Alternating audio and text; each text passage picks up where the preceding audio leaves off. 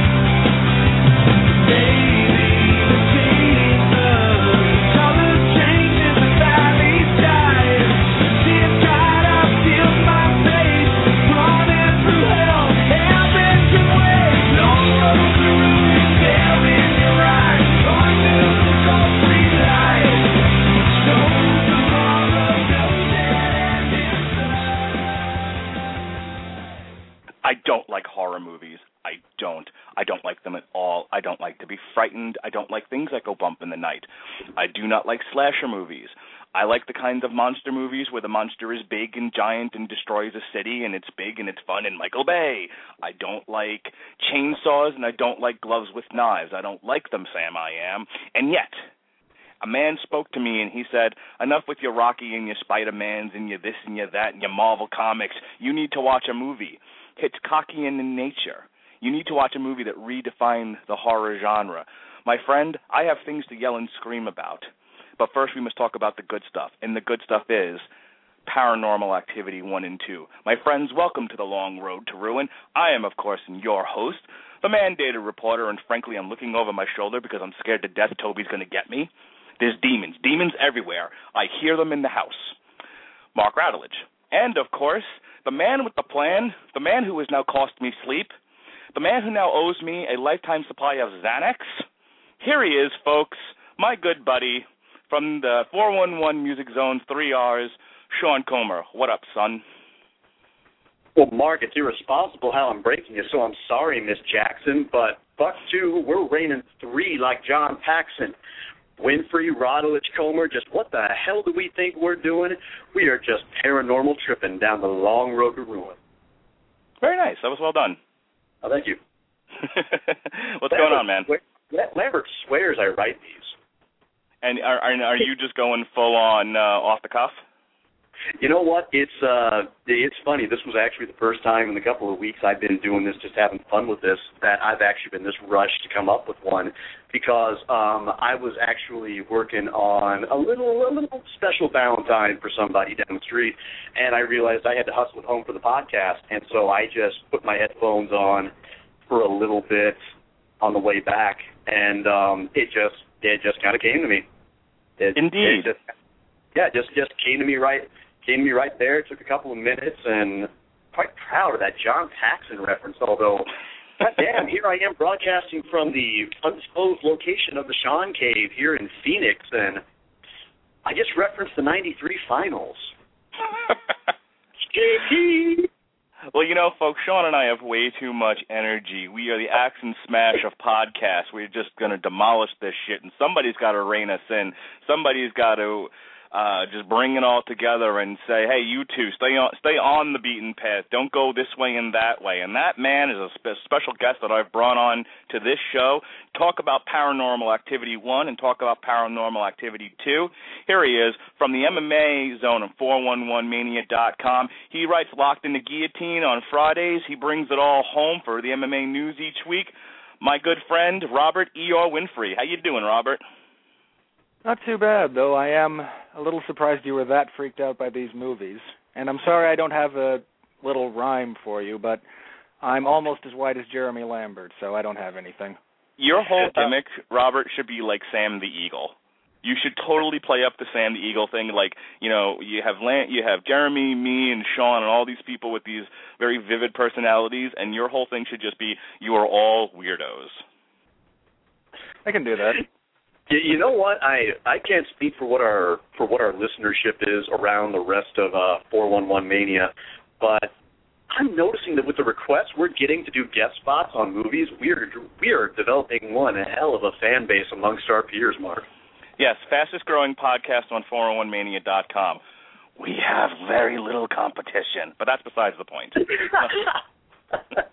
well, like, you well, have to further qualify it. It's the fastest growing podcast in the movie zone. That way you know you're 100% right. That's right. Yeah, you know what? Um, I'm not. Yeah, because you got to remember, um, if you say fastest on 411 Mania, we have to stack that up against the half dozen some podcasts that Lambert does every week. This is true. Yeah, it's All right, crazy. listen. Well, I don't For know. Are those really growing, stagnating, shrinking? I don't. For the ADHD diagnosed, let's get on with this podcast, shall we? Now, listen. At the top, at the top of this thing, I said we were going to be talking about the Paranormal Activity franchise, the good, the bad, the ugly, and the oh shit, it's Toby. Now, listen. Tonight we're going to do one and two, and we're doing one and two uh, separately because the Paranormal Activity podcast. Uh, very different from the actual structure of the movie. Sorry, the Paranormal Activity franchise. Very normal, from, very different from the Paranormal Activity movie, where the uh, the movies build and build and build and crescendo when blammo, it's all over. Um, the, the franchise itself peaked and then took a sharp dive into the gutter with the with the last two movies, and so it's two very different experiences. One and two very good. Three and four, oy vey is me. So tonight we're going to focus on the good, and then come back in two weeks, and we're going to attack the bad. All right. So that's where we Oh, are, gentlemen. oh, oh, we- yes, Sean. Sean has Sean has said. Now listen, I got things to say. I I, ha- I have I have to exercise my own demon in uh, the, to deal with this thing, and so we're gonna we're gonna do that in time. Folks, All right, you so- have um, you have to understand from the time we actually started this podcast, this was one that I knew, I knew we were going to get to because actually my initial plan was I wanted to do actually 411s first, to my knowledge, full on video vlog reviewing Paranormal Activity 4 right after I went to see it. Unfortunately, some shit hit the fan personally, and I didn't really feel like being funny on camera. uh, so that kind of got put off and put off and put off, and then I just realized, well, you know what? I eventually want to talk Mark into tackling a horror franchise or two. So I'm going to start him off light, as opposed to my initial plan that I said I want to do Hellraiser. Um, yeah, I'm down for that. Screw Mark. We'll get Joseph Lee on this, and the three of us can do it. oh boy, that's how it started. Yeah, but um, you know, Mark, I'll kind of gauge it after we get uh, after we get both episodes of the podcast done. But now, um, I- I'm backing slowly away from introducing you to Pinhead. okay, let Let me me back um, slowly. He should be running screaming. let me let me set this up. I am not such a complete pansy that that that you know every horror movie scares me senseless, and and and that's what it, and it's it's a good place to start with Paranormal Activity because um as you know when I was younger.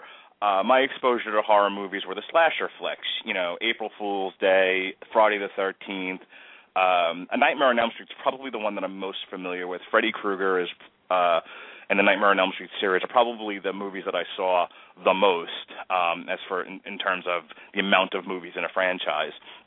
And uh, the Krueger movies were more gross than anything else. The other thing of it, the other thing of it is, is um, while I'm not a fan of gross, I can deal with it in small doses. So, you know, seeing severed limbs and and, and blood all over the place, uh, as long as you break the tension and you go to something else and you come back to gross, I can deal with it. I could at least cover my eyes enough. What was fascinating to me about the paranormal paranormal activity movie, the first one, when Sean pitched it to me, he said, "Listen, if you don't like gross and you don't like monsters and all of that, um, you're, I think you'll enjoy Paranormal Activity because it's a very different horror movie." And so, let me go back a step. Uh, of course, Paranormal Activity is one of these found footage movies, and then to me, I think it almost redefined uh, that style of movie making, um, which goes back to a movie called The Blair Witch Project. And I'm going to go. I'm going to go to you guys in just a second on this, but Wait, wait, I- uh, if may may I make a small little uh, pedantic correction there? sure. Uh, if you really want to go back far enough, um, I think the first found footage movie to even predate the Blair Witch Project is actually uh, a very notorious movie called Cannibal Holocaust.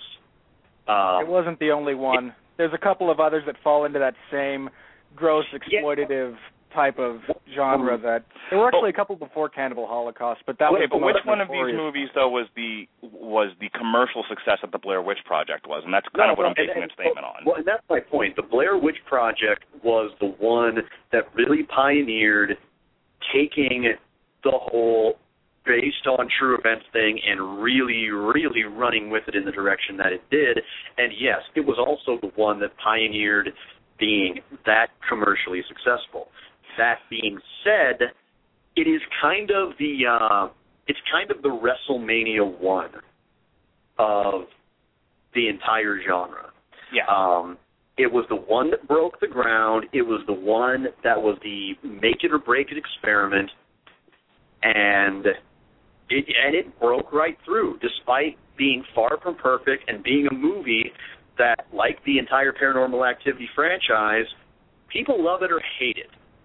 They Yeah. either they either saw Paranormal Activity and couldn't say enough about what an intense, well executed throwback it was to simpler days of suspense, especially for the for the incredibly low budget, low low budget, small crew, small cast, small set type that it was, um, or they saw it and really their expectations had just been built so high by years of the evolution of horror as opposed to suspense that they just weren't intimidated by it. So well, there's horror is a lot like rock and roll. You know, horror has this thing where it starts off as a very very basic thing and then it and, and then it gets blown up and blown up and suddenly you've got the arena rock version of, of of horror movies which is you know your later Friday the 13th and your later Nightmare on Elm Streets and your Candyman and your Child's Play and you know the monsters are ridiculous the gore is ridiculous um and horror because the, the element that makes horror successful is what it does to your mind, and that, and I, and I keep going back to that. I'm playing a lot on it, but it's very real. Horror isn't effective unless it does really freak you out. More so than seeing something that's gross, is it makes you believe that some of this shit might actually be real when you damn well know it isn't. And that's what makes horror successful, in my opinion. What the Blair Witch Project did was, it, it, you know, like I said, it follows the same cycle as rock and roll. Rock and roll blows up and becomes Journey, and then bam, you know, it, you know, we go back to basics and you get Nirvana. You know, Blair Witch, the Blair Witch Project was the Nirvana of, of horror movies in that sense.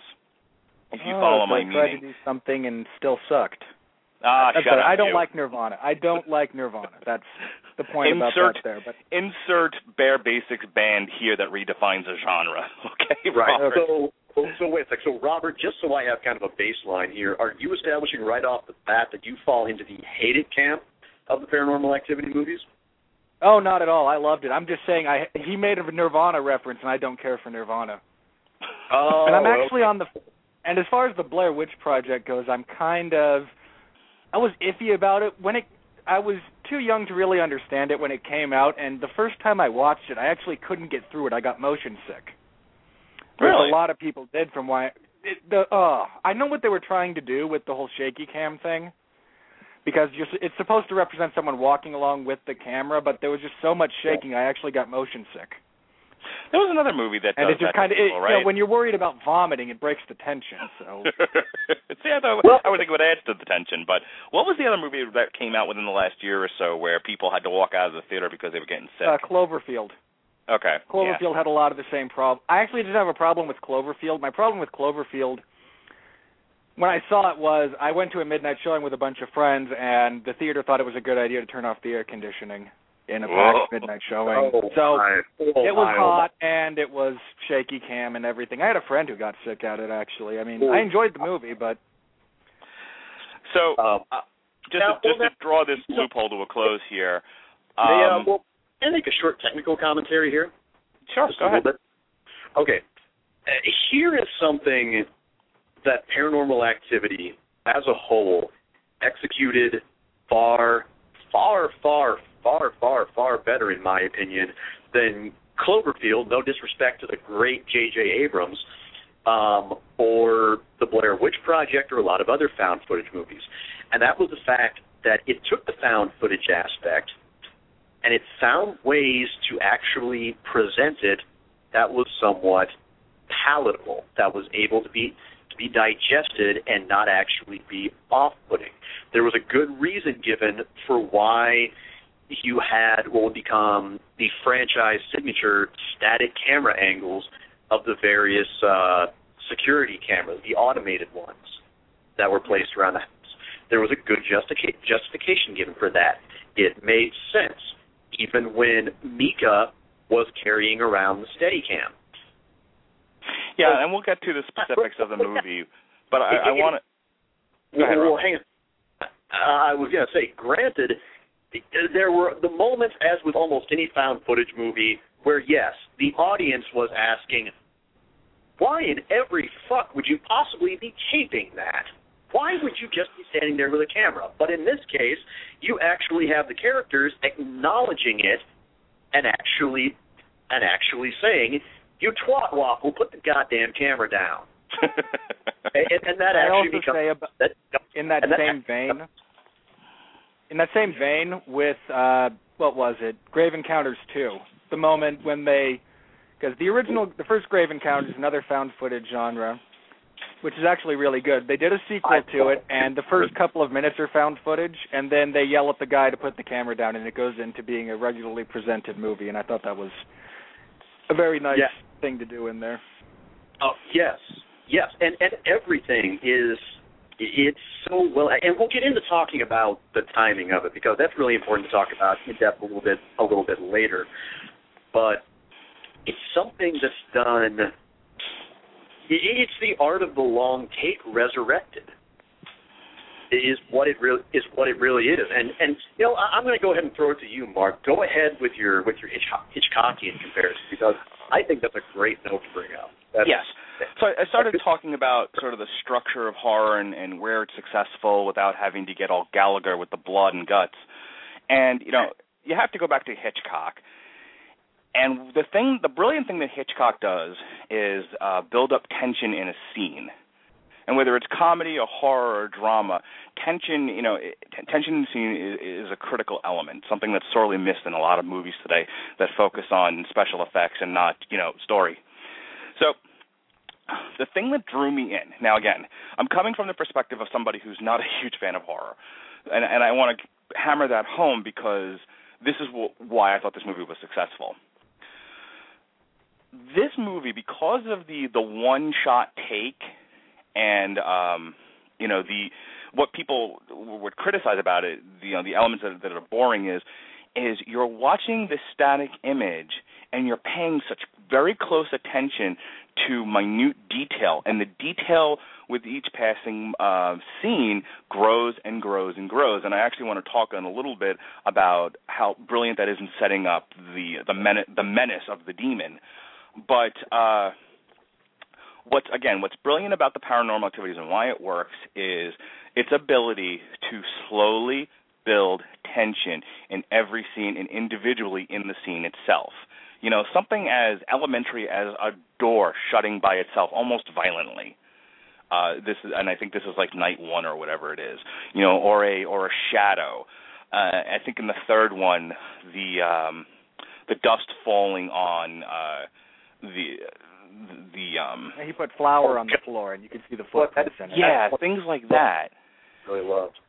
um that that's that's what set up and and and that's what one of the things that you know we were talking about it actually before the podcast started was how I'm sitting there on the edge of my seat You're just like what what's going to happen uh the second one did a really good job with that where I didn't even notice it in the beginning with the with the pool and the uh, the pool cleaner so yeah. so that's Really, they kind of beat you over the head with it. Every day Yeah. when they get up there, it's like, oh, the pool's out. How'd it get out of there? Yeah, I don't but know. I'll tell you what. Robert, it took me a couple of scenes to figure out what that was. I kept watching it, and for whatever reason, I didn't make the connection until three or four t- after the third or Oh, fourth I got a time it kick happened. out of it when he, when the dad or whatever scared everyone by having it shoot out of the water at them. yeah, it was funny. I thought that was great. But we'll get you know, to my thoughts on that, but I I thought it was pretty brilliant how in each movie they really did kind of set up something thematically, repeatedly, that really kind of underscores how. God, I hate the fact that I even got to say his name for reasons that Mark and I discussed before the show. Toby um, that uh, that illustrate Toby's escalating boldness. Right. Um, in the first movie, what really kind of illustrates it better than anything is you have, and again, this is going to be a theme too, is always coming back to one particular shot that you know is going to reveal something new. And you're, as Mark pointed out, you're on pins and needles every time watching for it to happen. In this one, it is the static shot of the bed off to the right And the door. center of the shot, yes, and the door. And and here's time, and, he, and here's what makes this almost musical in nature, and, and um, what really drew me to it is again you have your you have your your you you set up with the um with the the credits on night one, and then there's a shot, and you're building up the tension, and then they release the tension, and now you're now it's daytime, and there's nothing really happening during the day. Yeah. Um, and Oh, I want to get into one. the I want to get into the two characters and some of the. I mean, this was in, by no ways perfect. Uh, so there was some there was, there was some flaws with this movie that I want to talk about. But uh, during the day, you've got them arguing, you've got them discussing, you've got you know it's it's it's a doc it's a documentary or a home movie, and there's no tension, you know. And then we're back again, and then you know, and so it's kind of verse chorus verse chorus. And it's uh it like I said, it's very musical in nature and it just builds and builds and builds and then blammo. And I, and I take it back to, and so then we can move on after this.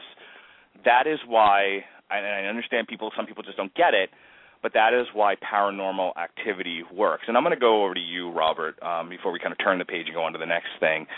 When you um, you said you liked the movie, and I want to hear one of the you know, some of the stuff that you liked about it in brief. But when you hear somebody say to you, "It was so boring," or they don't, you know, or they don't understand the point of the static shot, you know, and they don't really get what the movie's about. What do you say back to them, or you know, like how do you deal with that sort of thing? If you want to see your Michael Bay explosions, pointless dialogue, flat characters, nonsensical stuff, if you want something like that that is pure visual spectacle, good on you. You know, I can't there's only so much I can say that to explain to you, you know, sit down, you know, okay, it looks like there's nothing happening. There is something happening. Now find it. It's not going to jump out in your face in the beginning. It's going to try and build it organically. You're going to have to pay attention. And if that's not what you go to movies to see, if that's not what you like, so be it. You know, it's not for everybody. Horror's not for everybody. Romantic comedies aren't for everybody. I mean, you know, I don't expect everyone to agree on liking it. If someone comes to me and says, "Oh, it's so boring," I have no problem going through the different scenes with them and going, "Look, no, here's what's going on here. Here's, you know, explaining it to them. Whether they get it or not, I can't help. But if someone just doesn't see it at all, I don't mind explaining why it works. Just if it doesn't work for them, there's no point in arguing it. may I uh, may I may I toss something in here? A little bit of a comparison. quick, quick, just one quick thing, just to piggyback on what he said. I'm, I'm watching an episode of Suburgatory last night, and um, if you don't watch the show, there there's a star of this thing who's who's a bright sort of suburbanite, and she's dating the high school jock who's got a balloon for a brain. And uh, they go to see an indie movie, and she's sitting there going, "Oh my God, I'm bored. This is pretentious and stupid.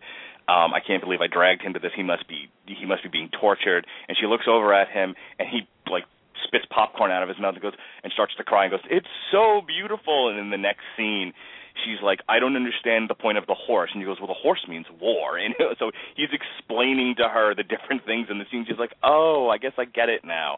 All right, that just reminded me of Robert and talking to various people about this. And go, Sean.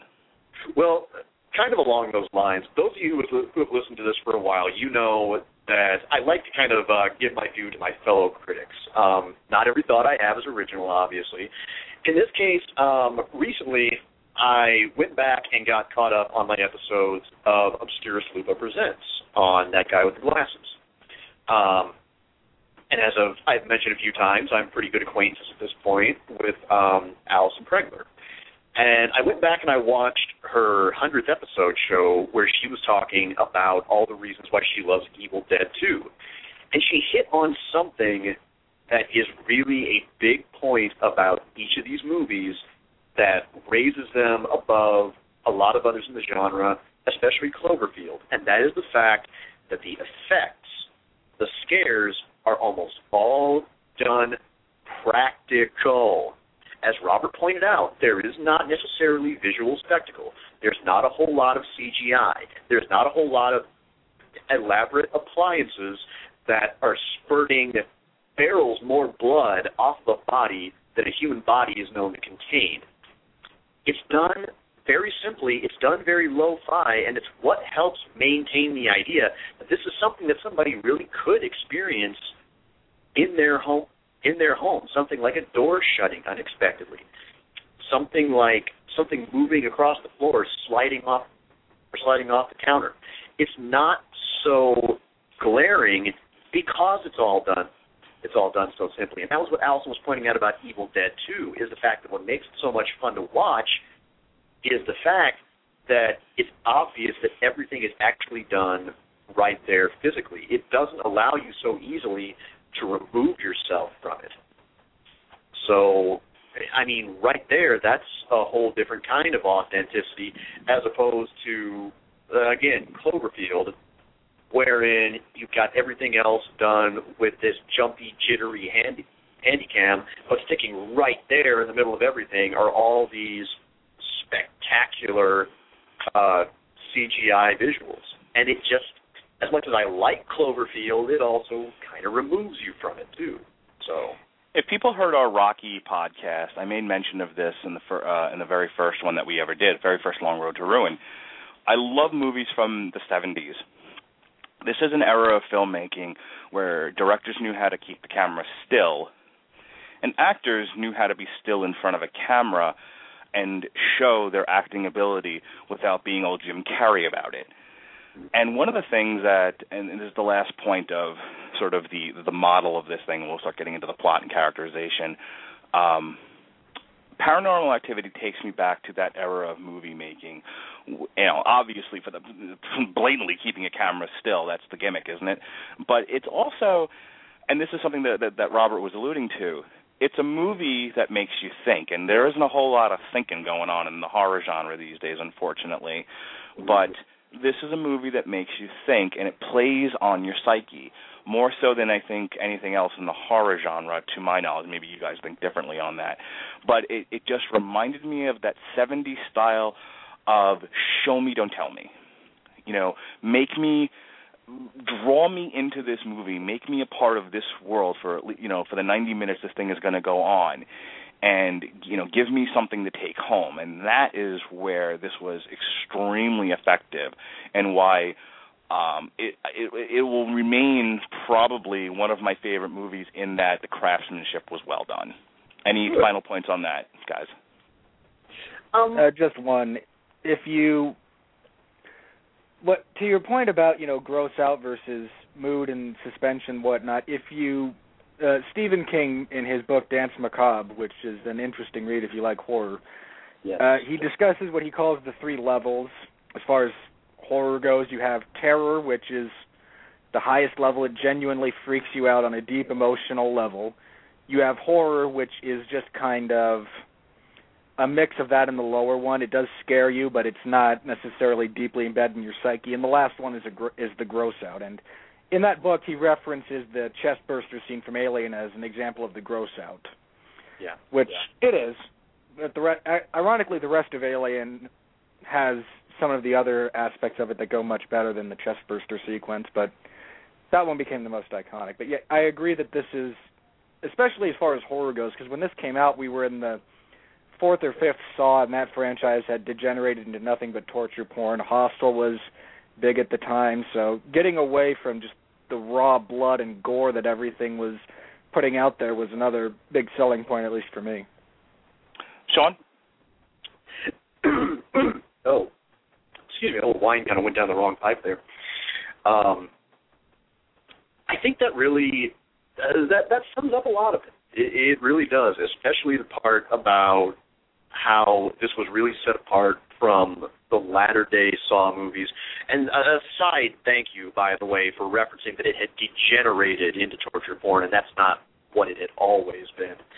Oh, I love the uh, first two. The first two are some of my favorite horror movies ever. I Oh, I saw the first two, and everyone was like, "Oh, it's so graphic and gross." And I saw the first two, and I was just like, Well, the second one a little bit more than the first, but there wasn't a whole lot. And then you get into the third, fourth, fifth, and it's, that's all it is at that point. It's like, well, now it's become what you were complaining about. It wasn't initially.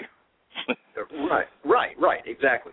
Um, but I mean, really, this is uh, this is very minimalist, and it it indeed is. It's a slow build, and as we're going to see story wise, um, and I'm going to use this to transition into Mark wanting to talk about that a lot. One of the themes that runs throughout this entire movie, and you're going to be able to pick out who it is pretty quick in every movie if you should choose to go and watch all four, is you're going to find out there is one character in the movie that is absolutely detestable.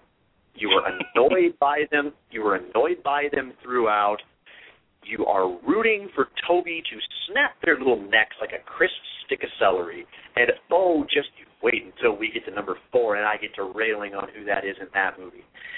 But in this movie, the whole thing you have to remember is you're not dealing with a big cast where you're necessarily going to be wondering, as with a traditional horror movie, oh, who's going to be off next and how are and how are they going to die? What you're watching is a descent into madness and how it really plays the two against each other. But especially as, in particular, the character of Micah Sloat kind of becomes just throughout the entire movie, just a catalyst that is antagonizing a malevolent entity that eventually was going was going to go absolutely hell bent on him anyway. But Micah I think, practically I, I don't think Micah necessarily had to antagonize it. I know he did, but all you had to do was listen to the guy talk for about ten minutes, and you'd want to snap him in half.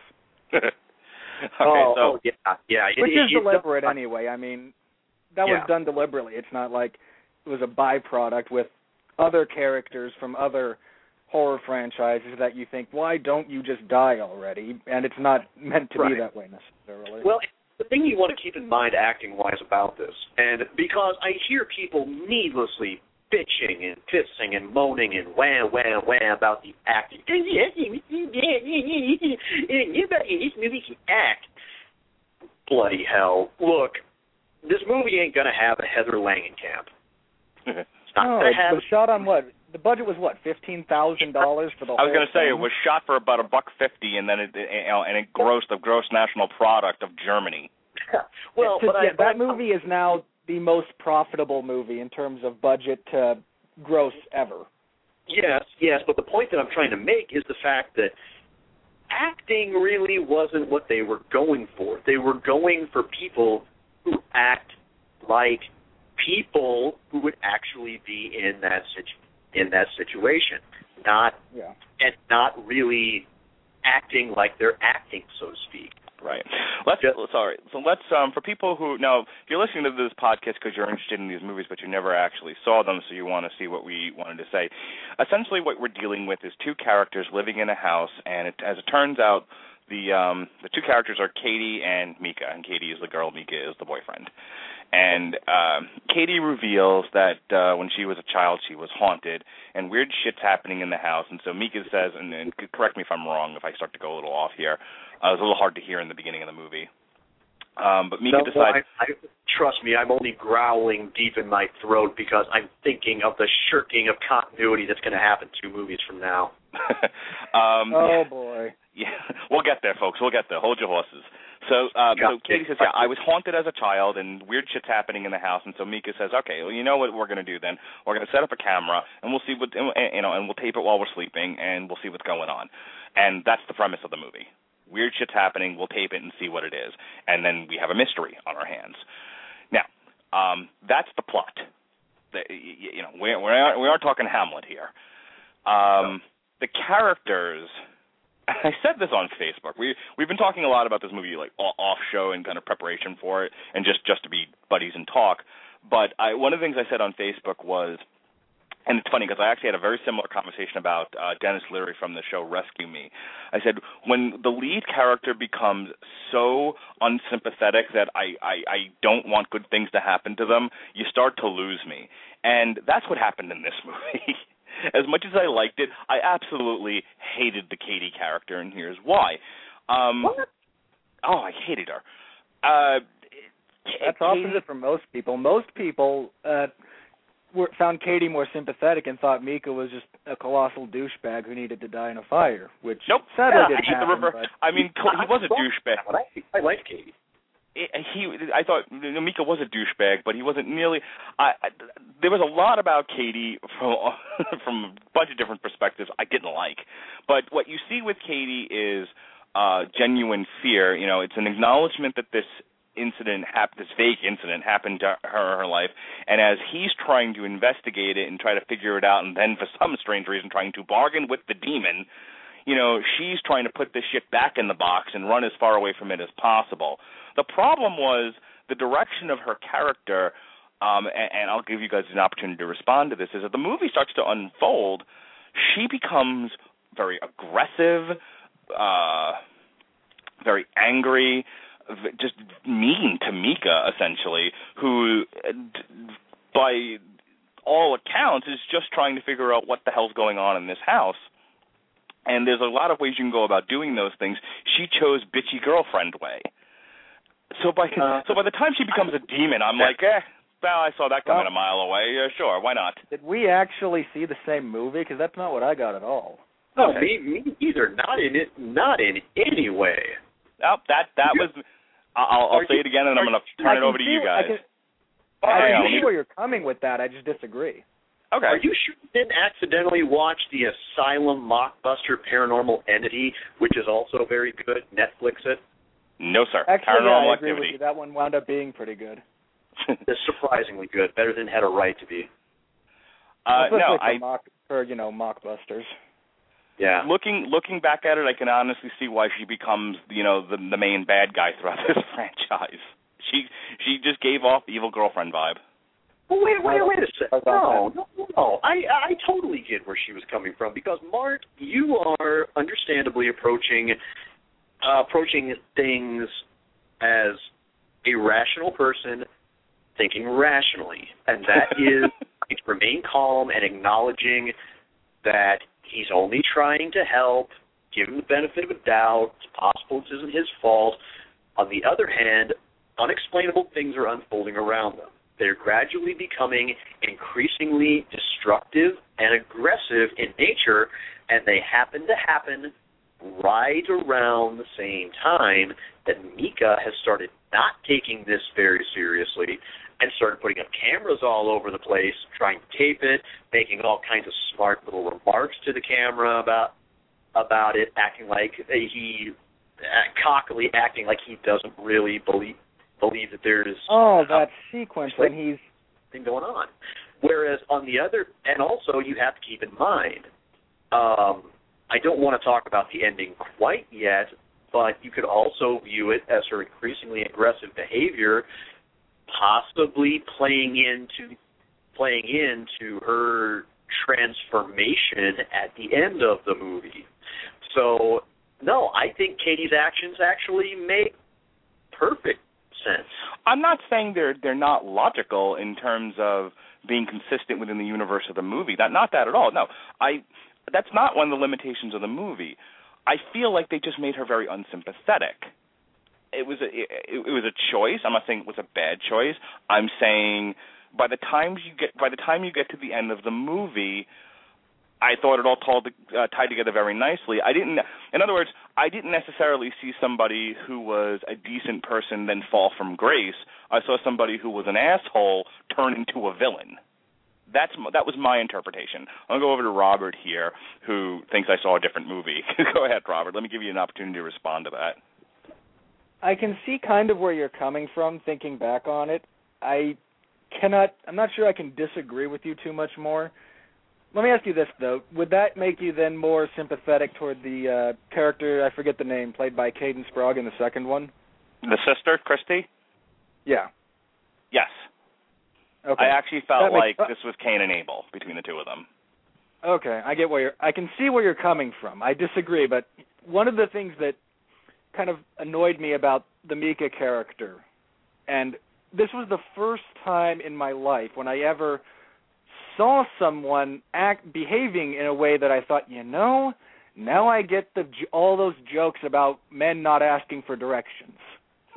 I suddenly I see the light as far as the stupid male is concerned because I'd heard the jokes, I'd seen a couple of things about them, but to my mind they were so obviously parodies of real life situations, and I'd never seen the real life situation, so to speak. And then this comes along, and here's this guy who wants to document all of this stuff for I don't even know why in the beginning. I mean, he does want to. He, I get the feeling he wants to debunk it for her because it can't possibly be real in his mind. There's no way this actually happens. And then, oh wait, it is happening, and oh crap, what do we do? Well, let's see. We could contact an expert on this subject theoretically and listen to their advice, or I can get a Ouija board from a friend and challenge the oh. demon in an empty house to tell me something. I mean, oh, the Ouija board. What goes on in your brain?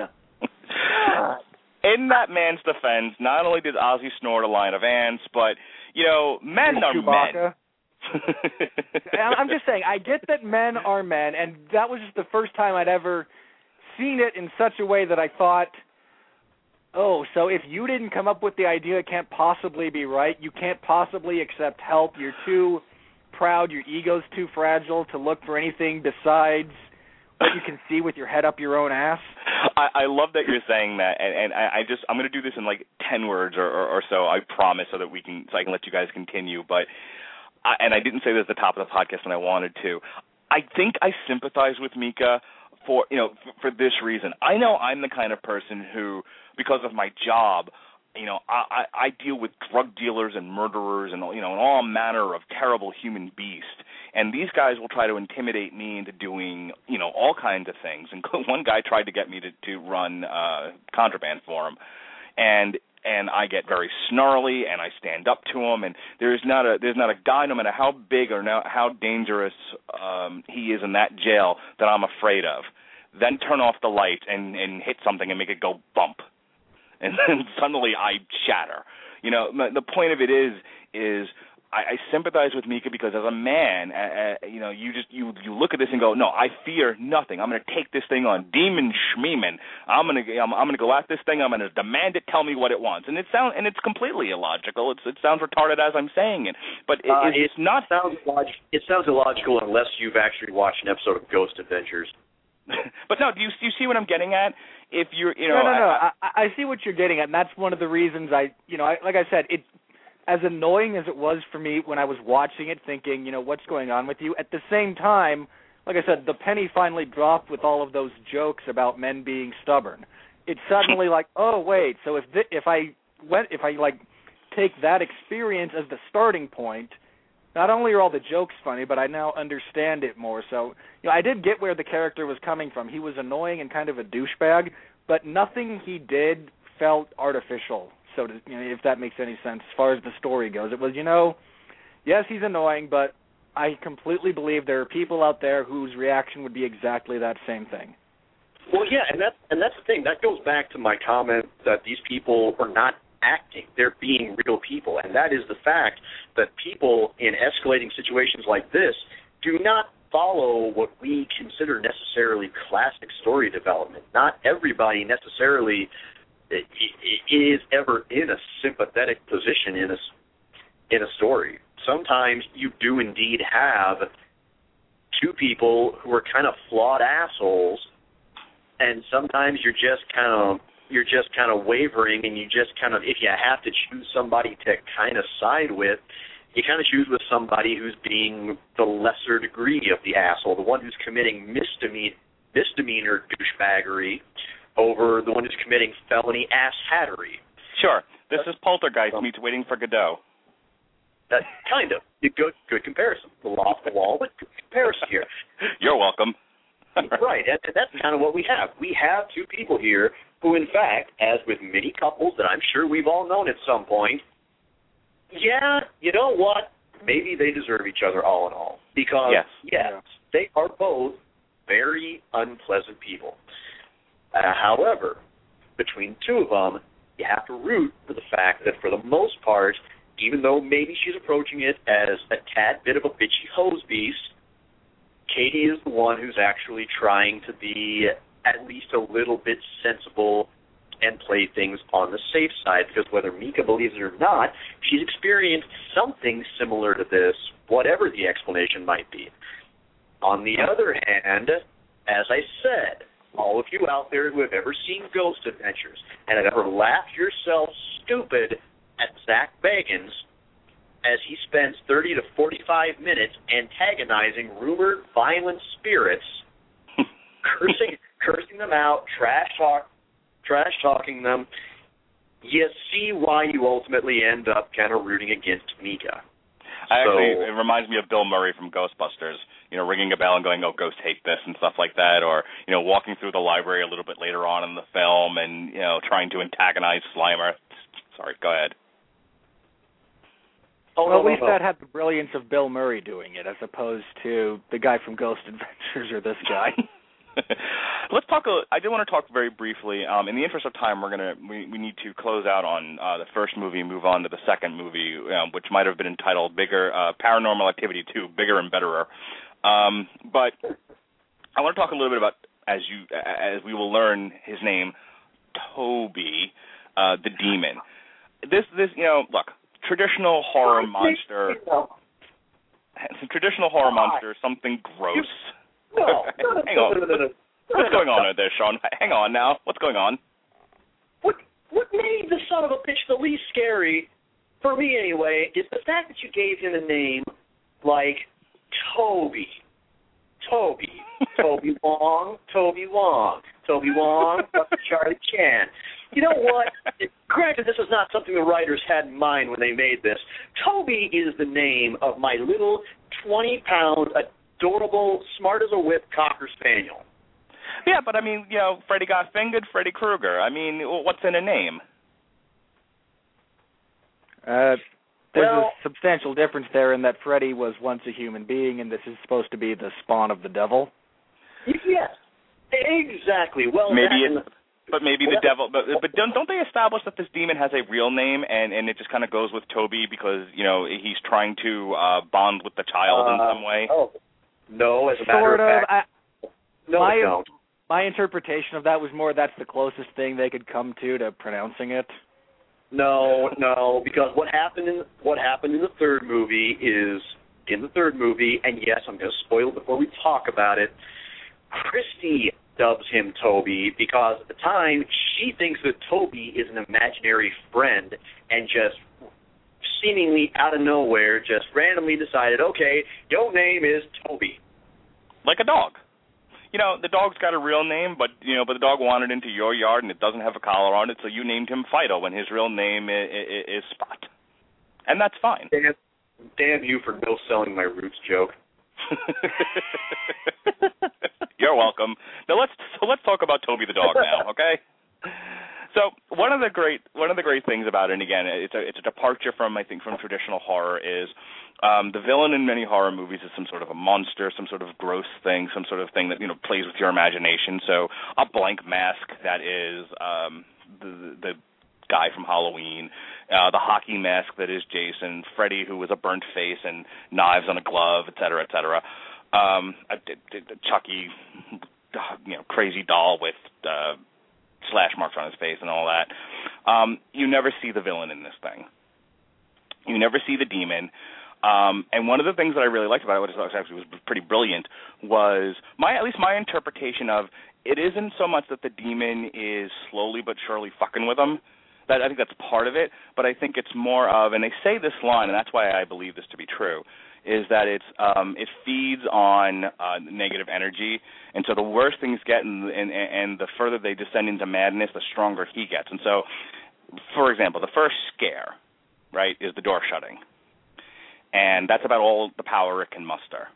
And as things get progressively worse, it gets progressively stronger to the point where it's able to drag her out of the bed, uh, levitate her, um, possess her for a short period of time, you know, when she's standing out of the bed and um, looking at him all creepy like, things like that. Um, did you get that sense, or do you have a different explanation for his uh, for the, for the rising level of ability? Is it you know just slow torture, or is it uh, like I believe just him getting stronger as they get worse? I think you're in a lot of ways you're right about that. They mentioned that in the second one actually when Katie and Christy are talking about it. Christy is wanting to know more about it, and Katie says specifically, "I remember that the more we talked about it, the worse it got." which is another horror motif in several other movies that you know the more you believe the more you feed into it the stronger it becomes on its own. Right. Yeah that's one of the few things in the second movie they didn't blatantly ignore three. Fuck you all fuck you all the pool cue. All right all right. Pull it pull, pull it together. We have a whole other podcast to get to it.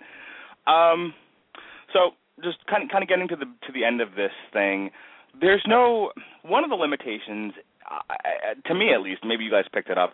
There doesn't appear to be a motivation of the villain. He's not. He, he doesn't reveal that he's there to take over the world. You don't learn anything about this thing until really the second movie. There's no motivation other than to just be evil which I think is extraordinarily weak. It doesn't seem to matter because that's not the point of the movie, but I, it's it's the one of the few flaws I have with it. Sean, I'm going to go to you first on that. So, I mean, wh- wh- where, where do you how do you explain that to somebody? How do you deal with the fact that there's no reveal of a motivation for the main villain of this thing? Well, other than just be evil. Off, well, first off, Mark, you are wrong, wrong, wrong, wrong. Wrong, Fantastic. Tell wrong, me how I'm wrong. Wrong, You're wrong. You're wrong. You're wrong. No, Mark, from my experience, when it comes to horror movies, you know when a lot of them really start going bad? When? Right about the time they start over explaining things. Quite frankly, I think a lot of them are that much scarier when you have that element of, no, we can't reason with it, we can't defeat it because we have no idea what it really wants, and for all intents intents and purposes, it does absolutely seem absolutely seem to be going batshit because fuck it, fuck shit up. Quite frankly, I think that's the worst kind because there, there is no way you can bargain with it. You cannot outthink it. You So evil for the sake of being evil, the the anti Google, if you will, just be evil, is, is okay enough for you to be a strong enough malevolent force.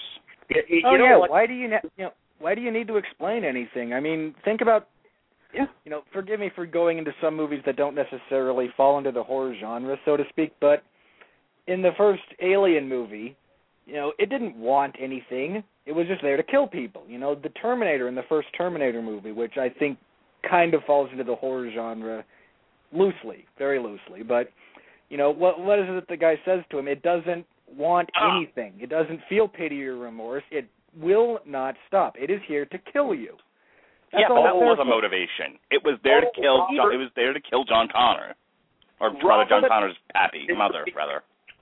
Robert Bydam Winfree, you found the subspace highway into the back of my head, you magnificent bastard. Thank you. That is exactly what I was thinking of when Mark was when Mark was saying that he thought it was weak.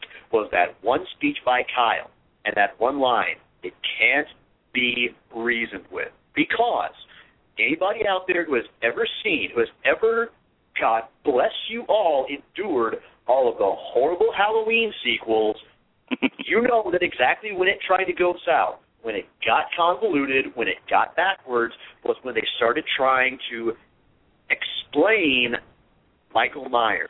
You could say the exact The same first- thing.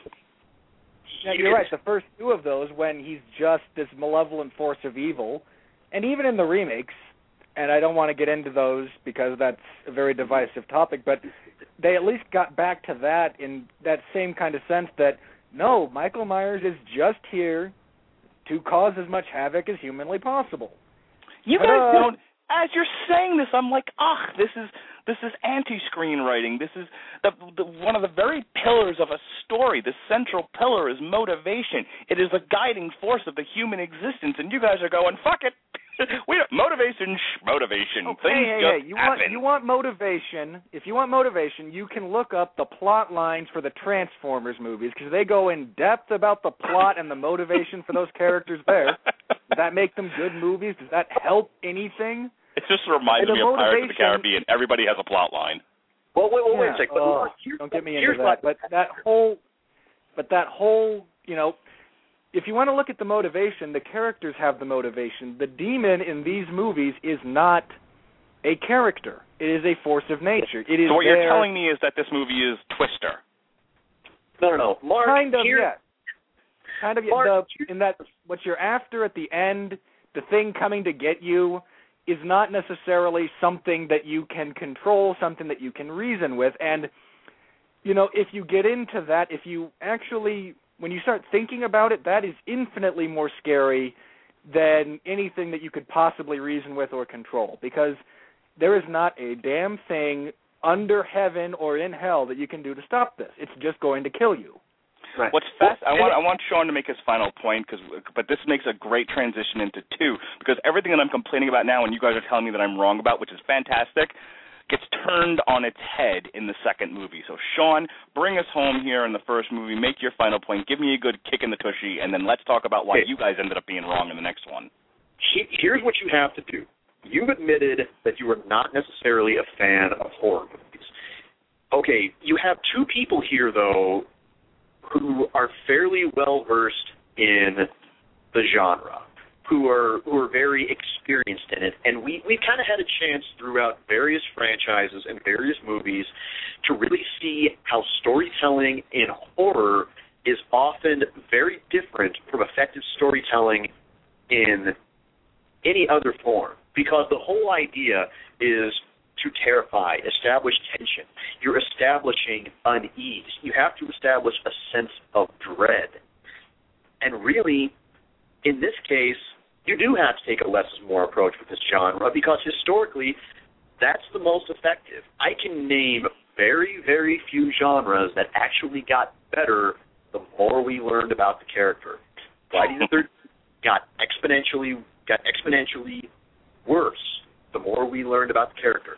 I thought it got Now, exponentially worse when he started going into space. You know, for Okay. a schlock fest, Jason X is actually really fun. I'll say I'll say that in its oh, defense. Yes, that, If you that- want that a is- better example of what he's talking about, think I forget which Halloween it was, one of the later ones where Michael Myers, Michael fucking Myers gets his ass kicked by Busta Rhymes. Awesome. oh, that is oh, dear more God, what you're you're talking about for. resurrection. Was that I, movie I was that movie directed by Roger Corman? all the time because they're both so bad. Wait, I was that movie directed by Roger Corman? About that damn movie. I'm gonna do that joke one more time because it's funny to me. Never mind. Go ahead. I kept saying was that was that movie directed by Roger Corman? Which, by the way, when you do when you start doing Corman movies with Jeremy Lambert, you need to start listening to me and, and do the ones I'm telling you. The Arena, uh, the Big Bird Cage, those movies, awesome. But I We're digress. doing, oh, we're doing Black Mama, White Mama. Fantastic. um, it's my favorite podcast, and you haven't even done it yet. Well, but anyway, back to my point. The, you know what actually made one of the few franchises that actually got better the more you learned? Okay, Saw actually did, in my opinion, get a little bit better the more we unfolded about Jigsaw, which he, with each movie, even if the movies themselves got weaker as they got away from being very story oriented and actually having some moral commentary. Um, Texas Chainsaw Massacre, the beginning, there's a lot wrong with that movie, but the worst thing wrong with it is the fact that it tried to establish a backstory for Leatherface full of things that we really didn't need to know. All you South Park fans out there, when I say it throughout that movie, it was the equivalent to actually me saying, we just want our Okama game sphere. you know exactly what I what I mean. It the more you learn, the more annoyed you became more annoyed you became because man, it's all more threatening the less you the less you know. And sometimes you want to preserve the mystery. You want to speculate, but as you said, two started to clear a little bit of that up and at this point clearing it up had not sent the story entirely off the rails yet. In fact, overall It it, could be argued that it was maybe even better than paranormal activity. All right, so let me. a lot let of that, if you don't mind me interjecting one more thing, a lot of that, as far as well, first of all, you're dead on about Saw two. When you talk, when uh, Donnie Wahlberg is actually sitting there talking with Jigsaw, and he explains himself. It's one of the. It, it is. It actually makes him a bit more menacing in some ways, as opposed to detracting from him. But with this, as far as uh, Paranormal Activity goes, when I first saw the original, I thought I went online, I looked up, you know, because after I saw it, I was like, okay, I want to know more about it. They had a different ending that I thought, as far as just this is an evil spirit who's there to cause havoc, would have fit better. When after Katie kills Micah, she just sits in front of the camera until the police show up later that day, and then she slits her own throat. And Yes. I thought, if you're doing that, that is a much more effective ending for this thing just wants to cause chaos. They left it open for a sequel, and to their credit, they were able to expound on it in two in a way that didn't wholly detract from everything else. At You know, least as as far you as got- two goes. Let me um, let me put a final exclamation mark on this um, in in a way that I, I, I will relent to your arguments, which are sound. There's a meme on Facebook that I thought was hilarious, and it, it, played off Dungeons and Dragons, um, the you know, the classes of uh, morality. So you've got your lawful good, your lawful neutral, your lawful um, Yeah, evil. yeah. Those are funny. They yeah, funny. and so you get to the Joker from the Dark Knight, and it's chaotic, and it's chaotic evil, Mhm. which makes sense because he says in the movie, uh, and I don't remember what the chaos. exact line is. I'm an agent says I'm an agent of chaos when speaking Yeah. with Harvey Dent in the hospital room. Right, Yeah. you know, and, and something along the lines of, and some things just exist to burn it all down.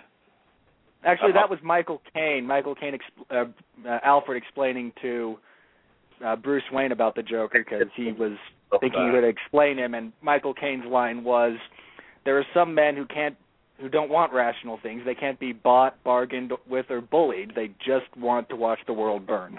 And just Right. won't walk slow. And that is one of the things, and, and this really does support your arguments. It's one of the things that makes the Joker probably one of the most menacing villains in in uh, movie history. All right, Oh yeah. but Oh, But yeah. then we, but then everything we've just talked about for the last 10 to 15 minutes gets turned completely on its head in the second movie. And let me set it up by saying this: uh, Paranormal Activity works very, very well as what it was meant to be, which was an experiment in in a film technique and an idea and just a general sense of shit going bump in the night is scary, no matter where you are. Uh, okay, so great, and we could have lived with just one movie, but this is America. And when sh- and when something makes money, a gross retarded amount of money, uh, studio executives with business degrees get around a table and go, "How can we milk this shit for all of its worth?" And I say that with capitalist pig enthusiasm. Therefore, we get we get paranormal, paranormal activity two again shot for two dollars, made a billion, roughly. The you know the figures that I've looked up. Uh, so this we get a very expansive um, sort of parallel prequel, which are you know kind of an oxymoron, but work with me here. So this story sort of coexists alongside of the first movie, and it focuses on the younger sister Kristi. And this is where we learn that the demon has a motivation. Uh, we get a little bit more of the backstory, but essentially it's um, the same movie. Uh, and I don't mean this as a detraction. I'm, mean, I'm meaning this just to be funny. More Michael Bay style. You know, it's bigger, it's badder, more characters, bigger house. You know, lots of more stuff going on. More menacing demon this time. Uh, and and that's where we are. So we follow this family, and uh, and it's the same thread. Demon starts off doing little things, and it grows and grows and grows and grows, and suddenly you uh, you're you're sort of exposed to this long storied history of this demon fucking with this family. So Yeah, we're not into three yet. This is still But- but just two. Three is where it kind of goes off the rails. Well, yeah, no, no, no. Yeah. It, it absolutely So- goes off the rails. But you, but they still spend an enormous amount of time in this movie telling you that this family has been dealing with this thing for quite some time. Yeah, Um, guys, this was, this was the movie that the directors of Paranormal Activity 3 clearly just fast forwarded right through. and to my friend Aaron, who who I went to high school with, who who yelled at me online for saying for because I said I fast forwarded. I didn't fast forward through two. I fast forwarded through three. I couldn't take it anymore. But we'll get to that later. Well, well Um, that asked had to question whether or not I had watched the entire Nightmare on Elm Street series when I commented on it. Aaron's a very nice man. You be nice. Now listen. Um, he was actually the uh, the keyboardist in my band in high school, but that's not important right now. What's important is this, Sean. What did you like about two? Um, what what was it about two that makes it a more successful movie than one, in your opinion? You know, honestly, comparing the two and actually picking which one I like, honestly depends almost on which day I like I watch them because they're so even in my mind. Because despite the fact that you have a bigger house, despite the fact that you have more people who are involved, despite the fact that you're trying to expand upon the plot, they're still doing everything in a very lo-fi way. They're still do they're still achieving almost all the scares with practical effects. It it is still almost entirely practical. Very little done with with very much visual editing. Um, it still escalates. It's still very much a slow burn. You kind of have two obnoxious characters in this one. Uh, the daughter is an, is kind of an irritating tit sometimes. Um, the father of the family is a pompous bag of dicks who I guess I, I really want to talk about the dad with Robert, but when, when when we get there. But I want you to finish your point. But there's a lot I want to talk about about the father in this one, Sure, especially sure. in, in comparison to Miko. Micah. Uh, uh, Toby definitely finds some more toys to play with in this one. Um, we get a few, we get more camera angles around the house, as in this case, as opposed to just having a camera that is set up on a tripod at night in the bedroom as our static cam. We instead scroll through a security system that is set up after one particular incident. So it gives the filmmakers. Hey, they explain that incident in three. How can you not love the exposition? because Robert couldn't resist. Pumpkin Pie they ignored the goddamn exposition of two when they made three. They threw it right out the goddamn window. Oh, except when they decided to advertise for three. I am calm. I am calm. I'm in my happy. We're not there yet. We're not there yet. Hold everything. Calm down now. Take a Xanax. We're on I- two. I'm remaining in my happy place. But um, they managed to be more versatile and go a little bit bigger, but they managed to do it without losing sight of what makes the franchise work. They built it up through the escalating reactions of all the characters to everything. They had more cameras to work with to keep the audience more on edge as far as when the actual scare was going was going to come. And also at this point, the motivations as they were of Toby still made sense because it hadn't been so watered down by this point. Right. So it, it was indeed this would have been a good stopping point if they would have ended after this movie. Yeah, and I want to come back to that at the end of this podcast. I want I want to talk about that. Let me, um, if you'll pardon me, let me cut you off there and talk a little bit about the characters. Um, we have a little little little over 20 minutes left of the podcast. Um, as I said about the first movie, I actually was sympathetic towards Micah. Yeah, he's a douchebag, but you know what? Um, given the circumstances, I I sympathize with him, and he didn't irritate me nearly as much as his father. You know, you guys talked about how you know, would you would you or would you not really react this way if this were really happening to you? And I could, and again, I could understand Micah's reaction to some of this stuff. The father isn't believable in this movie. I, I'm sorry. You're, you're you, there's a pan that that uh, uh, bursts into flames, and the, you know, and, and not once does he think after the daughter is is pleading with him she didn't burn anything. Does he bother to check his own security footage? And this is a constant theme throughout this movie. This father either has amnesia, uh, Parkinson's, or is a complete moron. Robert, uh, am I going wrong here? I don't understand. Why does this father insist on having a security camera? Uh, documenting everything going on in this house in case they are robbed again, allegedly, and then bothers to check none of it ever, except in the one instance, which he then discredits concerning the uh, the pool cleaner. Talk to me, baby. Uh, I think I actually found him a bit more tolerable than Micah in the sense that he is just for 80% of the movie staunchly of the opinion that no, this can't happen.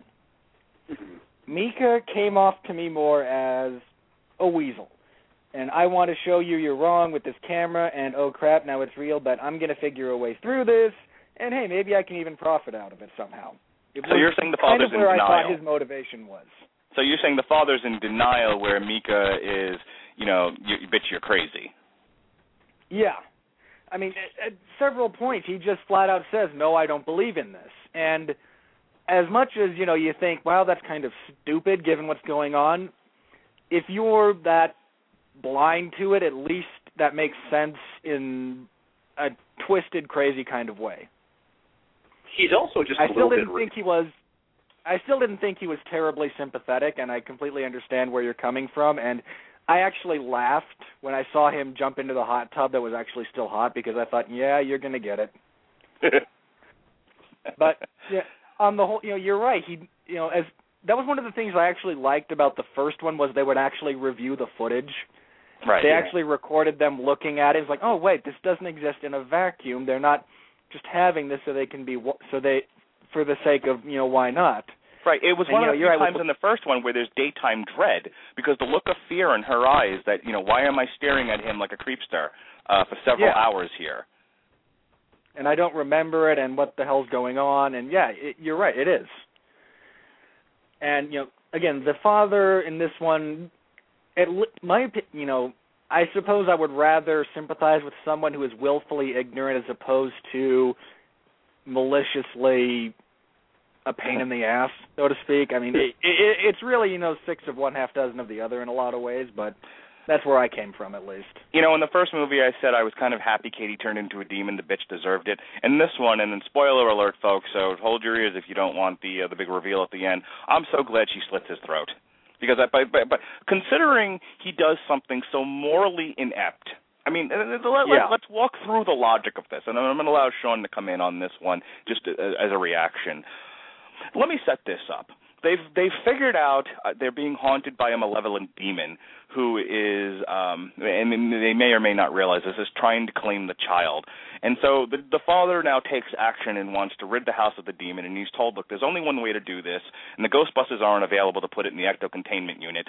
So what you got to do here is you you got to do an exorcism, see, and you got to get the demon and put it somewhere else. And he goes, I know my sister-in-law. Now look, I've got some relatives in my family I don't care for, but i- if my wife is ever possessed, my first thought isn't going to be, um, let me grab uh, cousin Sebastian and I'll go and I'll go put a demon in him because fuck him and his family. and then wonder why at the end of the movie she shows up and she shows up in her underpants and slits his throat. I mean, for God's sake. He doesn't even see it coming. At least, He's, it, it, I believe he's the one sitting there staring at the TV, and she just comes up behind and Yeah, like yanks his head off. Yeah. I, it was uh, not not a pleasant scene. It was no, one where you're I right. knew it As was far coming. as you know, that that's for me in a lot of ways. That was the point that you got to with you know when you're talking about Denis Leary when he stops being anything approaching sympathetic. Right. I You've mean, now I, made a I more. refuse I mean, to believe there's not a better way he could have handled that. and it's interesting. It's an it's an interesting juxtaposition because if you're talking about sort of you know an angel of death claiming an immoral soul, um, it totally works. Unfortunately, it's a malevolent demon trying to get its you know trying to get its uh, its due. You know, and so it's kind of like okay, so two evils canceling positive. I don't, I don't like. what is the writer telling me with that scene? You know, I just it's such a weird thing for me. Do you understand what I'm saying? He does a bad thing and he's killed for it. Okay, you know, justice is served. Wait a minute, the villain just won. It's an odd, it's sort of an odd turn it turn it on its head moral issue I have with this movie. Sean, what do you think about that? Okay, well, first off, minor point of contention. She doesn't slit his throat; she breaks his neck. Um, Yeah, that was Sure. what I thought. She like turned his head around. the, yeah. Second, I would add to your Denis Leary comparison. I would also throw in uh, Clay Morrow on Sons of Anarchy. He's Uh, never supposed to be sympathetic. He's supposed to be the bad guy. That whole show is an extended Hamlet, and he's King Claudius. Yes, You're not supposed to feel sympathetic for him. I'm gonna However, I'm I'm, I'm gonna tell you guys 15 minutes. Let's not go on a Sons of Anarchy tangent because then you'll bring me into the Shield and we'll be here till three o'clock in the morning and that's the witching hour. Well, fair enough. I I disagree somewhat with Robert, but yes, moving on.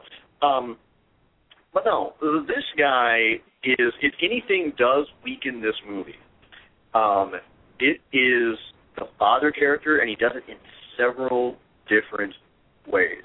All the ways you guys just mentioned being the main way, in that really there's there's really nobody you want to passionately root for in the first movie. But in this movie, this guy just goes so goes so off the rails stupid with his denial, despite the inexplicable evidence right in front of him. That no, no, you don't feel the least tinge of regret when on comes when on comes Katie and his ass is grass. Um, he's approaching Reggie the Reckless territory there, as far as I'm in several ways, as far as I'm concerned. One hundred percent percent agreed. So that really weakens it right there, and it's kind of weakened in other areas in that the daughter is an obnoxious character throughout most movies, not unlikable, but just kind of annoying. So you She's also really, a child, though. Yeah, she's, you, you never she's really, a child whose moral compass is questionable, frankly, because she's a teenager. You know, and that's what you have parents for. This guy's a full-grown man. Wait until you watch Paranormal Activity 4. Um, Yeah, I was gonna say, w- would you rather have the slightly annoying daughter in this one or Paranormal Activity 4? Because I'll you know, I haven't watched. I haven't Lola. watched Paranormal Activity four yet, and given my reaction to Paranormal Activity three, which is curses, Sean, why are you doing this to me? I, I, I you guys are just making this worse. The dread Yeah, of watching Rob- this movie is actually worse than the dread of the movie. Yeah, uh, Robert, you might as well just ask me which testicle I want to get kicked in. Um, but um, no, so you don't really get a chance to really engage much with engage much with her. Kristi, God love them, they try, but we never really get to engage with her all that much. Um, really, the only one you kind of feel sorry for is Lupe, the Latin housekeeper, and that's partially because the father is just a teensy bit patronizingly racist toward her. Um, It's true. she- It's true. Well, that you, that you really feel bad for.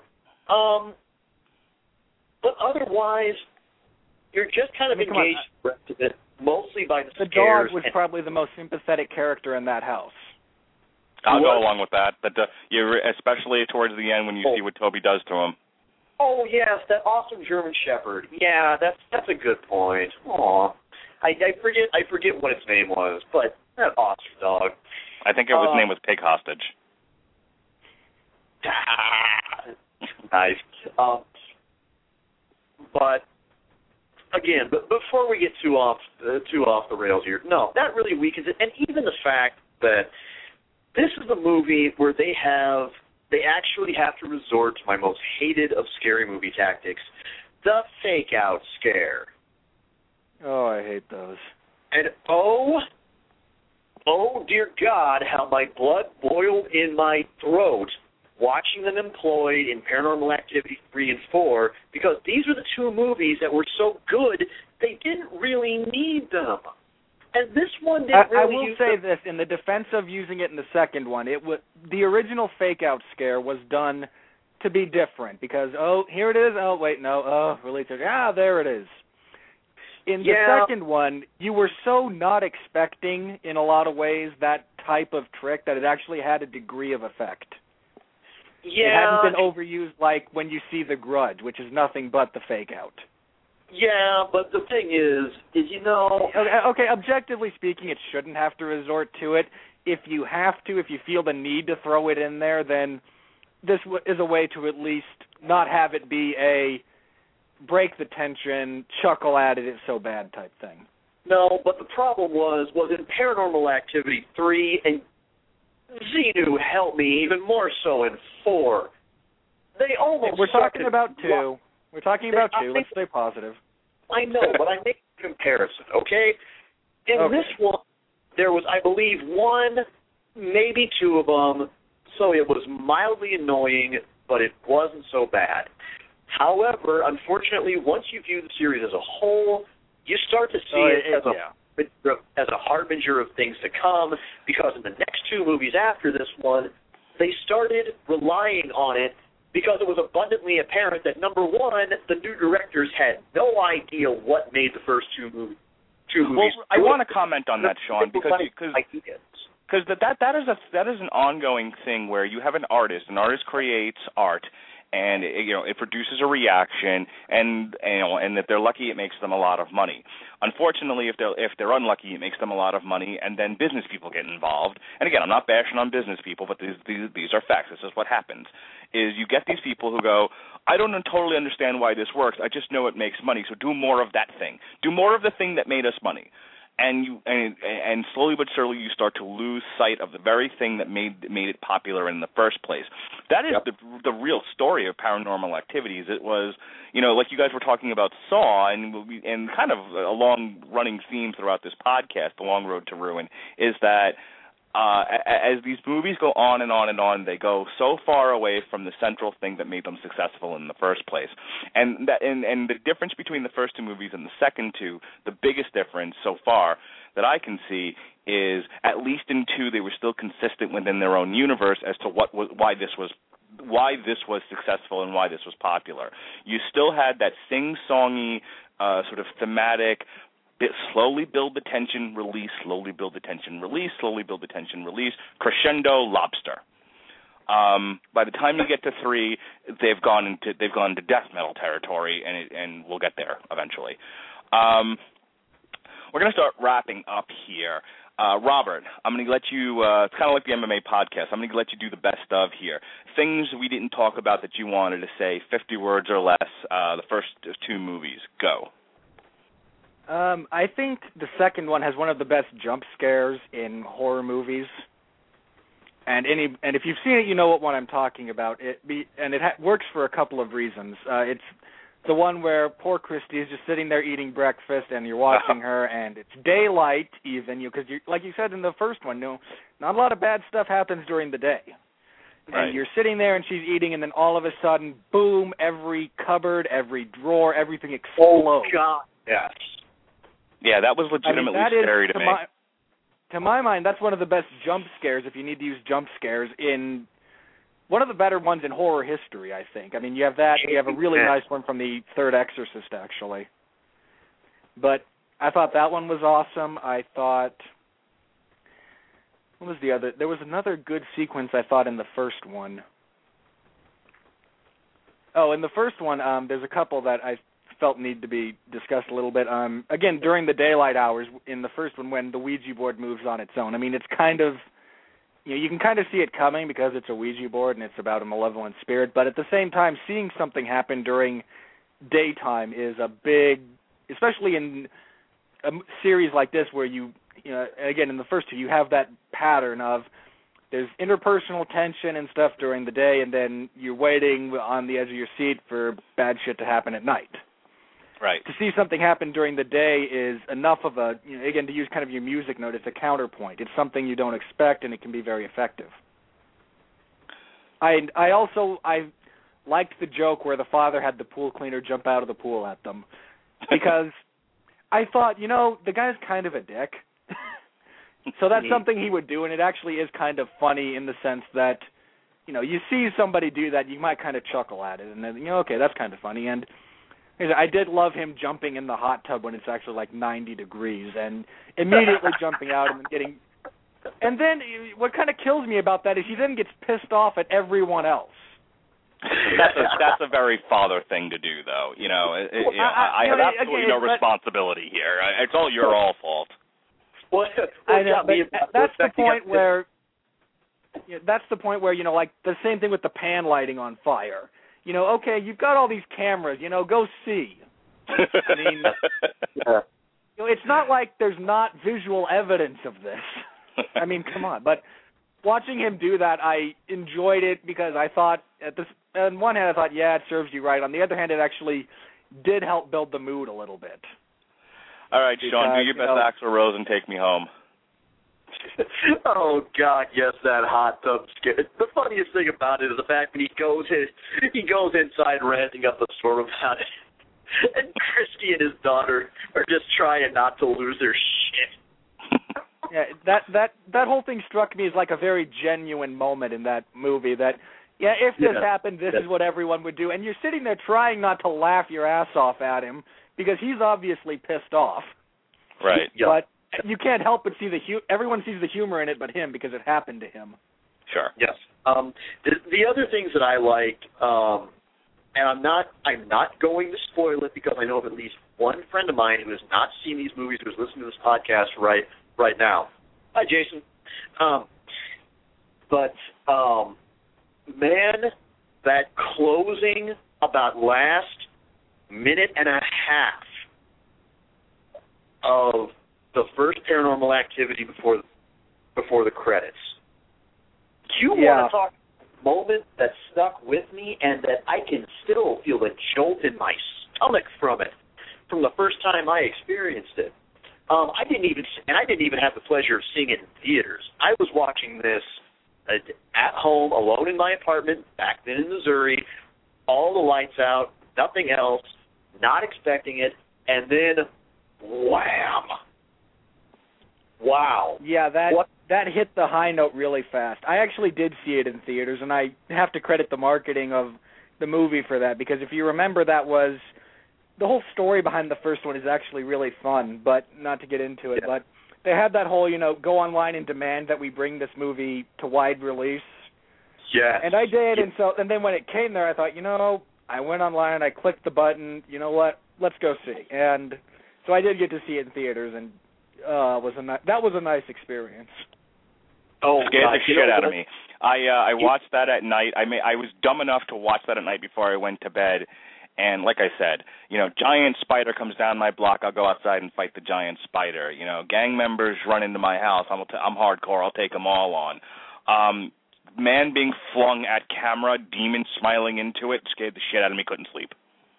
Oh, I tell you what scared shit. me personally. What scared me more than that was seeing her walk with that demon's gait because you'd heard him walk before. You had the thump creak, wait, thump creak, wait, and then watching her walk with that same gait was a bit more disturbing to me than her jumping at the camera at the end. But still, yeah, that whole thing, that whole ending sequence, I think, is brilliant. A lot of it because you don't see it. Yes. Yes, and and to be general, really, again, the best thing about this movie that I can say, which is unusual to say for a guy about a guy who was a first-time filmmaker like Oren Peli, who was doing this on such a low budget, doing this in such a low-fi way, is the fact that there is not a shot that is set up in either of these first two movies where I can honestly say the first time I saw it, I could really see where the scare was coming from. And really, a big part of it is really in how each shot was not just it. We talked about the pace, we talked about the timing, but really, there's something to be said, especially when it comes to that bedroom cam in the first for the angles that he chooses and the way he executes everything from those that just makes the scares when they really start to escalate that much more intimidating. And that's why I don't fault you, Mark, for the fact that you were a little uneasy after you watched this for the first time. I totally get you. And it's and there was so much of that effectiveness that was lost in the subsequent movies, even in two, because they really kind of tried to replicate the same ending as in the first one, but Well, that happens when you have a parallel story. well, Which- yeah, that- that's thing what hurt- well, That's what hurt is- it most, in my opinion, was you couldn't, because you're having it happen at the same time, more or less. You couldn't go with a different ending, and it wound up being too much of the same thing. Okay, okay, true, but I'm also talking about this more just from a technical standpoint. And I realize it's got to be humorous to everybody else out there to hear me talk about a found footage movie that way.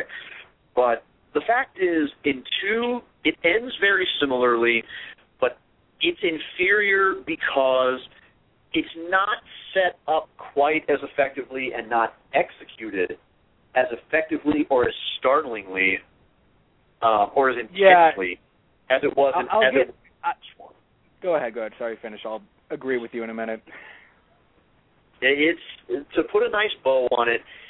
It's still surprising the way it, the end of two plays out. However, I would dare say it's also very anticlimactic, and unfortunately, it was also sequel baiting. So while it was a good ending, I can't really call it a great one. Robert, go ahead and do ten words or less here, and then um, I'm going to do my my uh, my final thing, and then we're gonna we're gonna we'll, we'll plug and then we'll pull out of this. Okay. Uh, I agree with you about the ending of the first one, and a lot of that had to do with how he'd set it up. You know, nighttime, bad things happen. it's never the same bad thing. You're always looking for what it is, and it never quite makes the same sense. And then all of a sudden, she gets dragged out of the room. You know, it it didn't. It, it felt you know the other one you knew when you were com- the second one you know when you're coming towards the end of the movie. The first one you can kind of see it coming, but it could have gone on at least you know for one more you know chorus repeat so to speak, and it does kind of come out of no kind of become shocking to have it end like that. The second one, again, you're right. Technically, it does kind of fall it uh, become too much of a repeat. It could have been done, and that kind of annoyed me because they could have done different things with it. You have all the different camera angles. You have more characters. You didn't have to go quite as much of a rinse repeat and lose something in it when you could have tried to do something a little different and maybe I mean at worst you know, you you're going for more or less the same ending anyway. You could have tried executing it a little differently. Okay. Um as we've we've been talking about the paranormal activity movies, I've done a lot of reading on them. I've listened to you. I've, I've talked with other people about it. Reminds me a lot of the um, the Tim Burton slash of Joel Schumacher Batman, where you have you know the first two which are really really good and are consistent within their own universe. The third one kind of goes off the rail, but it is at least it's not the worst thing on the planet, and the fourth one's a self parody. Um, same, I, I feel like that very much the same thing could be said about paranormal activities. And so, uh, in the next podcast, which will be in two weeks, um, I believe uh, on a Tuesday. So, uh, your calendar, um, googly, come on. Uh, yeah, on the uh, on the 25th of February, we three will be back to uh, to talk about the the next two movies and you know, again, everything that starts to go wrong in the third one and becomes uh, retarded by the fourth one. I haven't even seen it yet, but I, I, I what I've read, I, I expect the worst. Uh, so we'll get into all of that. Um, just in summation, and, and I want to make sure this point was said. There was no reason to make a third and fourth movie. It, I think it's terrifying what happens at the at the, the, the despite all the flaws with it. The very act of what happens at the end of the movie. Um, which you, I'll, I'll just say it. You know, spoiler alert. So hold your ears if you don't want to know. Dut, dut, dut, dut, dut, one, two, three, four, five, six, seven, eight, nine, ten. A demon steals a baby, you know, and then you don't know what happens. That's horrible. That is baby. That that, that is an awful is awful in a good way as far as horror movies go. Yeah, you know, that is a bad ending, and that you know, you, you're right. You don't necessarily need three and four, and you certainly don't need how they did them. No, and that's my point. You know, I, I greed aside, um, greed aside, property, you know, trying to milk a property for all it's worth aside, it ended perfectly with the second movie. Everything tied up nicely, and by that point, they hadn't completely convoluted uh, the backstory. And if and I wish that were the end of the podcast. I wish that were the end of the series, but nope. We um as with all long road to ruin franchises. road to ruin. I was couldn't say, go to we, ruin we, if it ended in the second one. uh, Right, but that's my point. As as with all long road to ruin franchises, now we've got to get to the shitty part. we got to get to the ruin. So uh, I really appreciate Robert Winfree lending his uh, experience and appreciation for the horror genre uh, and for these movies. I, I thought you brought a lot to the table today, Robert, and I was glad to have you on the show. Why don't you, um, you know, where, people can find you on Twitter if you want them to find you, and what you do and uh, what you want to plug? Hit it. Uh, if you do follow Twitter and you wish to follow me for whatever reason, I uh, you can find me at Winfree MMA because that's mostly what I do. Uh, if you want to follow me there, I uh, let's see. By the time this comes out, I will have already had my latest column up, or it'll come out on the same day. I'm if you're in the MMA zone, I do write Locked in the Guillotine MMA news report. It comes out every Friday.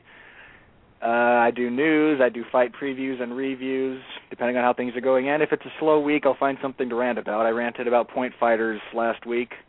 I don't need it to rant for the next couple of weeks because it's show after show after show after show, but I'll find something else to rant about then. And this week I actually do rant a little bit about the International Olympic Committee deciding to cut wrestling and the vast stupidity that that Good. exposes. Robert, if you love me, you'll change your Twitter avatar to Sam the Eagle. I will see what I can.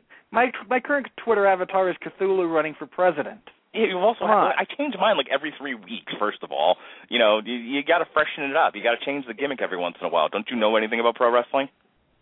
Eh, too much, sadly, and that's why I try to stick with something consistent because it works. Be Sam the Eagle. People will look. All right, I will Twitter look for followers Sam will the double. Eagle. Fantastic. I will look for Sam the Eagle. Excellent. You are my hero. And speaking of heroes, Sean Comer, tell him what you do. Well, first off, maybe the Toby HR baby. what is it, the Clockwork Orange? Get on, get on with it. Clockwork. I break out a Seinfeld reference, and you clock. Well, given how much crap there is in Seinfeld, we need something good to counterbalance it. Thank you. Hey. um, anyway, um, folks, never dull your colors for someone else's canvas. And just in case one very special listener might be tuning in, Buon San Valentino, Jess. Um, but in the meantime, elsewhere where you can find me, um, I am every Sunday night except for the ones where I occasionally flake out due to illness or other commitments. I am the ringmaster of music's three R's over in the music over in the music zone. Uh, coming up very, very soon, I am going to be making my music fact or fiction debut. Joseph Lee tells me that it's not this week, but uh, I believe he said the next week. I am going to be on there. And also, in a few short weeks, you can catch me on the Bad Movie Review Club with Jeremy Lambert, where we will be inducting our very first Hall of Fame member, Tommy Wiseau's magnum opus, The Room. Um, this time, I am truly, truly giving Jeremy a so bad it's good movie that I can sink my teeth into. In the meantime, if you enjoyed this, since as said before, I respect her work and we're good and we're good friends. Check out Obscurus Lupa Presents over at thatguywiththeglasses.com. Uh, show the good, uh, lovely and talented Miss Allison Pregler some love. Um, also, I would say check out Wellsheet over on the same site. And um, one last one, I would also say check out uh, the Cinema Snob, Brad Jones as well. He's got a number of great shows on there. But for the most part, uh, unless you're in Phoenix and you can stop by the Southern and Longmore Starbucks where I'm writing almost every day, uh, that's where you can find me. All right, great. All right, so uh, let's see here. Sunday, the 17th, is the next MMA podcast, the 411 Ground and Pound radio show, hosted by yours truly and joined by a cast of thousands. Okay, two, Jeff Harris and uh, Pat Mullen on, and then occasionally Robert uh, likes to come in and pinch hit for us. It's fantastic. Well, we moved. We are we were formerly during the church hour at 11 a.m. We are now at 9 p.m. Uh, catch a very special episode of the 411 Ground and Pound Radio Show as we will be going up against the Elimination Chamber. I, I, I beg of you, turn off that t- terrible Michael Cole and listen to the wonderful Mark Radulich. It'll be a much better experience for you. So listen to our show while watching the Elimination hyena, and it's better than Michael Cole. Indeed. Um, and always believe in the Shield. Now listen. Uh, so that's the 17th, Sunday at 9 p.m. Eastern Standard Time, the 411 Ground and Pound Radio Show. Um, if you head on over to thecasualheroes.com, I was just on their podcast with Chris, talking everything in the world of MMA. I got to be the analyst, not the host. It was a wonderful time. So that's the, the Casual Heroes podcast. Um, on the 19th, Robert Cooper and I return to the 411 Music Zone podcast, and this time we enter the church of Mike Patton as we will be reviewing the new Tomahawk album. Yes. Yes. Um, on the 21st uh, is the next Bellator event, which I think I'm covering, unless I planned on doing something else that day. uh, I'm, I'm pretty certain I'm covering that one. And then, of course, on 23rd, uh, Women Haters Beware. Ronda Rousey uh, makes her debut against Liz Carmouche. I will be covering it UFC 157 live coverage on 411mania.com. If you like my vague references to MMA. and my and my uh, vague descriptions of what's happening in the cage, you'll love my live coverage. It's fantastic. Um, and then we'll be back again on the 26th of February to conclude the Long Road to Ruins uh, presentation of the Paranormal Activity franchise. All right, this has been great, guys. Uh, really enjoyed it. What was that now? Warning: adult language. Lots of it. yeah, this is where uh, where where Sean's going to have a bit of the old, uh, a, a little bit of the old um, Tourette's. Well, I'll tell you what. I promise then that I will not swear when I come back and we do three and four, just to counterbalance him. I promise nothing. Uh, I'll promise I that you can not even that I counterbalance won't- me by going overboard. oh yeah. So if that doesn't sell you on the next podcast, I don't know what will. Uh, all right. So that's it. Uh, join us again um, on the 26th of February for the con- glorious conclusion of this. Until then, he is Robert Winfree. That is Sean Comer. I am the mandated reporter Mark Radulich, and this has been the long road to ruin. Until then, be well, be safe, and be uh, behave.